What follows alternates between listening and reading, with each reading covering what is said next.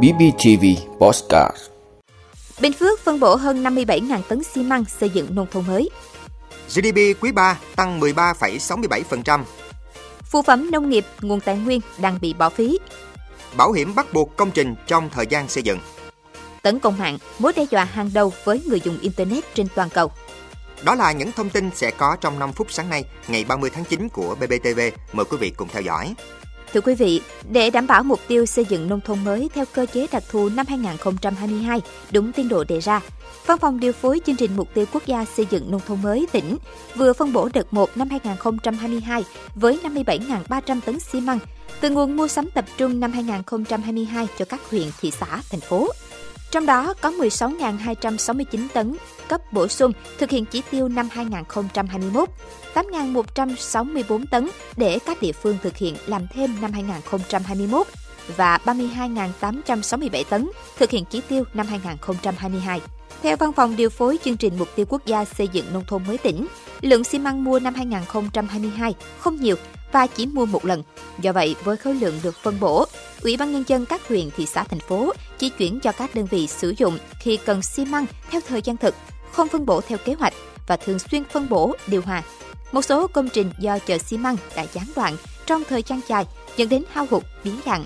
Ủy ban nhân dân các huyện, thị xã, thành phố xem xét hỗ trợ các xã phần phát sinh này đồng thời thường xuyên kiểm tra, thanh tra và kiểm soát chặt quá trình sử dụng xi măng của các xã thụ hưởng, đảm bảo sử dụng xi măng đúng định mức và chịu trách nhiệm trong việc quản lý, bảo quản xi măng, không để xảy ra thất thoát, hư hỏng.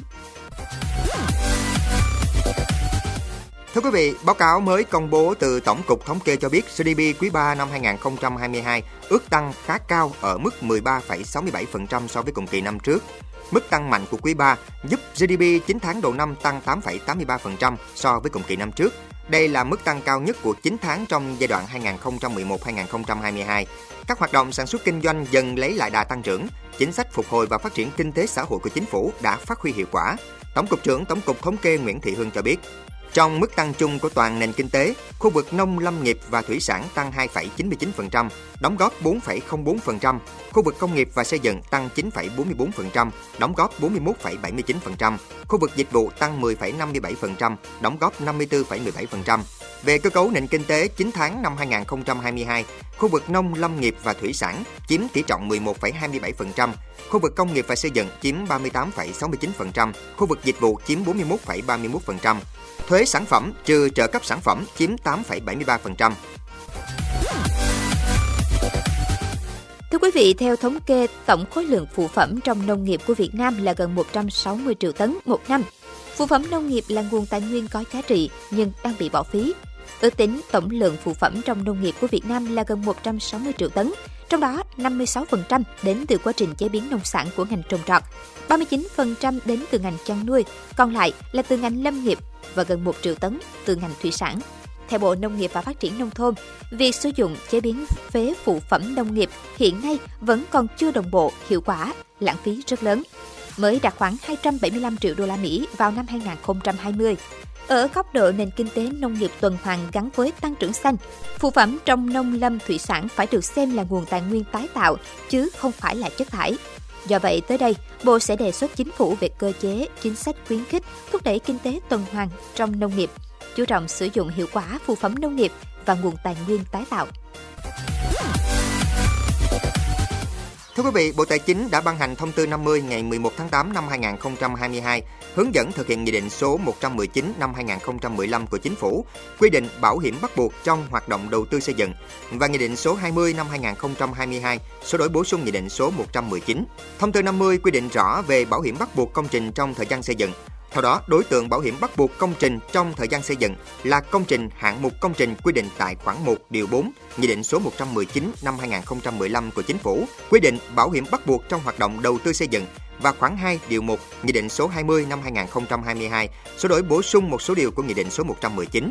Số tiền bảo hiểm tối thiểu đối với bảo hiểm bắt buộc công trình trong thời gian xây dựng theo quy định trên là giá trị đầy đủ của công trình khi hoàn thành, bao gồm toàn bộ vật liệu, chi phí nhân công, thiết bị lắp đặt vào công trình, cước phí vận chuyển, các loại thuế, phí khác và các hạng mục khác do chủ đầu tư hoặc nhà thầu cung cấp.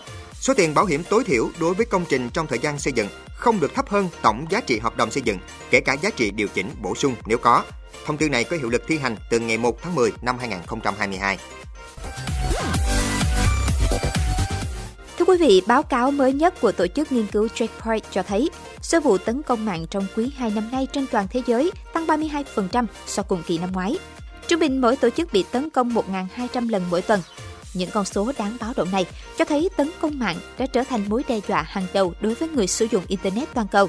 Tấn công mạng là mối đe dọa lớn, đặc biệt là với các cơ sở hạ tầng trọng yếu như bệnh viện, cơ sở sản xuất và phân phối năng lượng, cơ quan của chính phủ.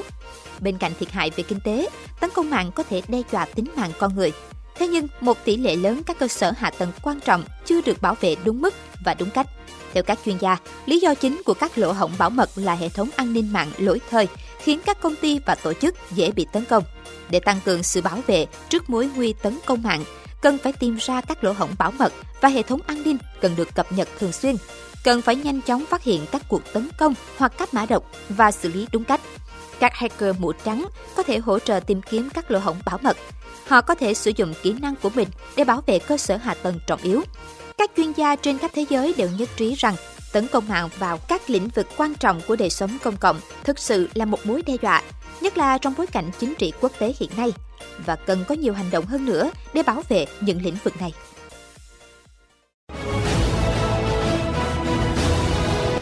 Vị đã luôn ủng hộ các chương trình của Đài Phát thanh truyền hình và báo Bình Phước. Nếu có nhu cầu đăng thông tin quảng cáo ra vặt, quý khách hàng vui lòng liên hệ phòng dịch vụ quảng cáo phát hành số điện thoại 02713 887065. BBTV, vì bạn, mỗi ngày.